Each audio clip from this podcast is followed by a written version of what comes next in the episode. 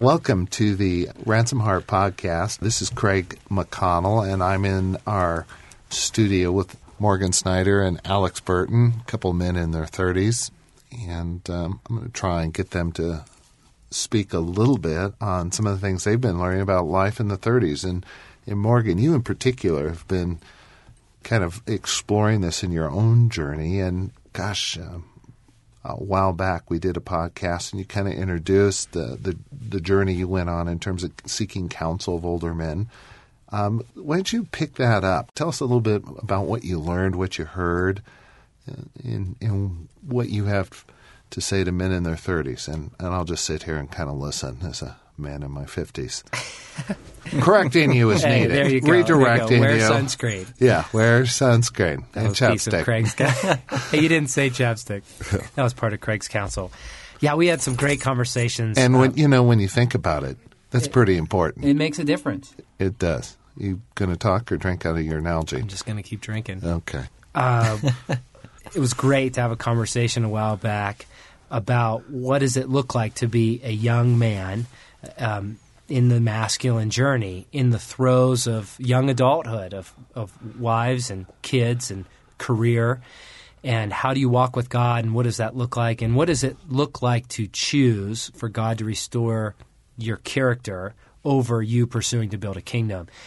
And uh, yeah, when we walked away from that conversation, there were a few things that stuck with me particularly, but one of the comments that um, a few of the guys made that was a theme is a pitfall that a lot of young men struggle with. They assume a connection between desire and fulfillment. They hmm. assume there's a natural correlation with God has given me this desire, mm-hmm. and now I have to go fulfill it. Mm-hmm. When the reality is, most of the time, not all of the mm-hmm. time, but most of the time, those two things aren't directly correlated. Mm. That God gives us a desire that actually fuels us, that it's our energy, it's our strength, so that we can go through a process of restoration to become the man that can fulfill that desire. Mm-hmm. I think a great story about that is the story of Joseph, where when you look back at him, he was the dreamer and he got these visions that were genuinely from God. And you can mm. see just the eagerness and yet youngness about him. He goes and turns to his brothers that already have a healthy disdain for him mm. and his dad. And he tells these visions about, you know, everyone bowing down and, and, and him being the center of the universe. And I think the truth is, looking back on his life, that was from God, but he lacked a lot of wisdom and Yeah. discretion in how to mm-hmm. handle that. Right.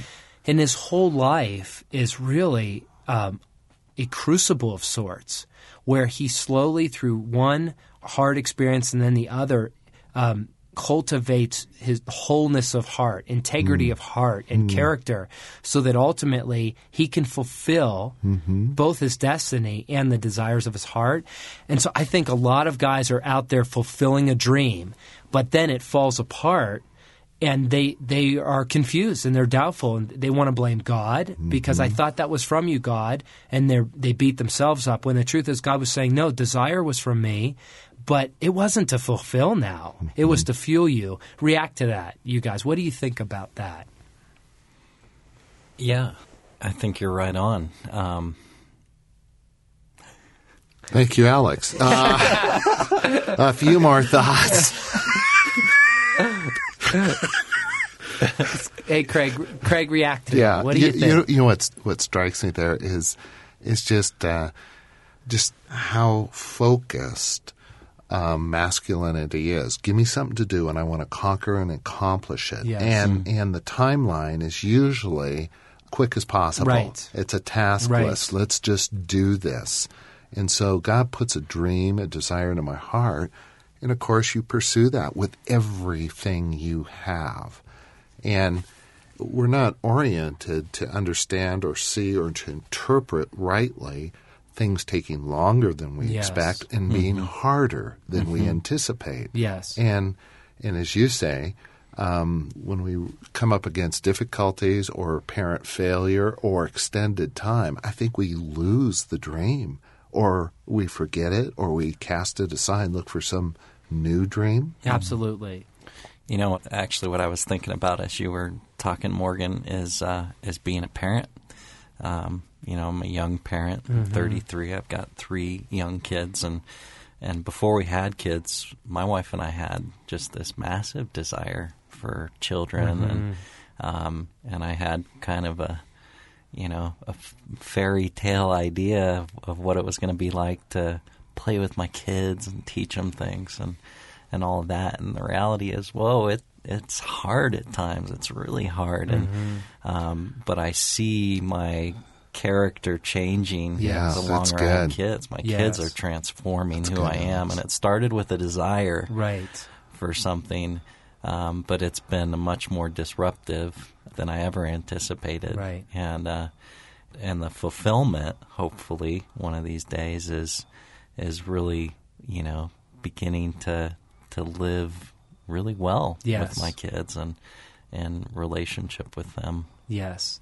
Yep. And that parenting is such a great illustration of this concept, Craig, that you were getting to is there are no shortcuts to the masculine mm-hmm. journey. Mm-hmm. And the world promises shortcuts left and right of how to lose weight, how to make money. It's always shortcuts. That's what Right. sells. And the truth is, a fundamental principle in the kingdom of God is there are no shortcuts to our restoration. I think this process of hearing that from older men has caused me now over four years to begin yielding to that as true. Hmm. In other words, I'm, I'm beginning to embrace that hmm. rather than resent it. And hmm. believing that um, if there are no shortcuts, and Alex, as we watch our peers build really vibrant kingdoms and it looks like they're fast tracking, to believe with utter confidence that it's not a sustainable model. And just like parenting, it's a slow and steady process of daily um, consecrating our lives to God and being transformed. And before we know it, you look back and you realize, wow, I actually am a different parent now than I was when the kids were born. Right. And likewise in the masculine journey, I've actually grown a lot more than I realized because that was my motive. Yeah. So, Morgan, other things these men shared with you. I mean, what what jumped off uh, kind of their lips into your heart? Yeah. I think one thing that was just huge was about money.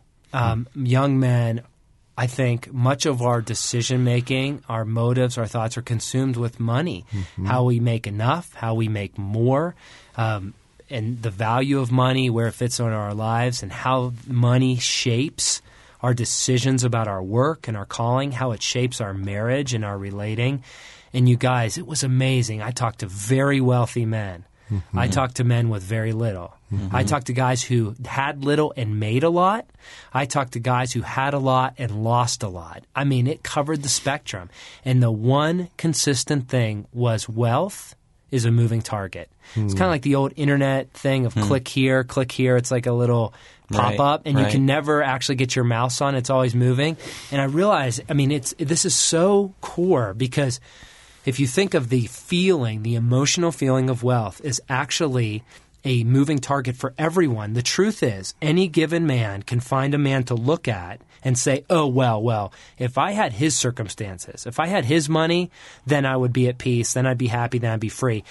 And there's each man can find a person that looks at them and says, Yeah. oh, well, if I had their situation, then I'd be happy, then I'd be free. And the truth is, the wealthiest men I met with didn't feel any wealthier than the other guys. Hmm. And it's really been hard to embrace that is Yeah. true because Yeah. we can look at people with more.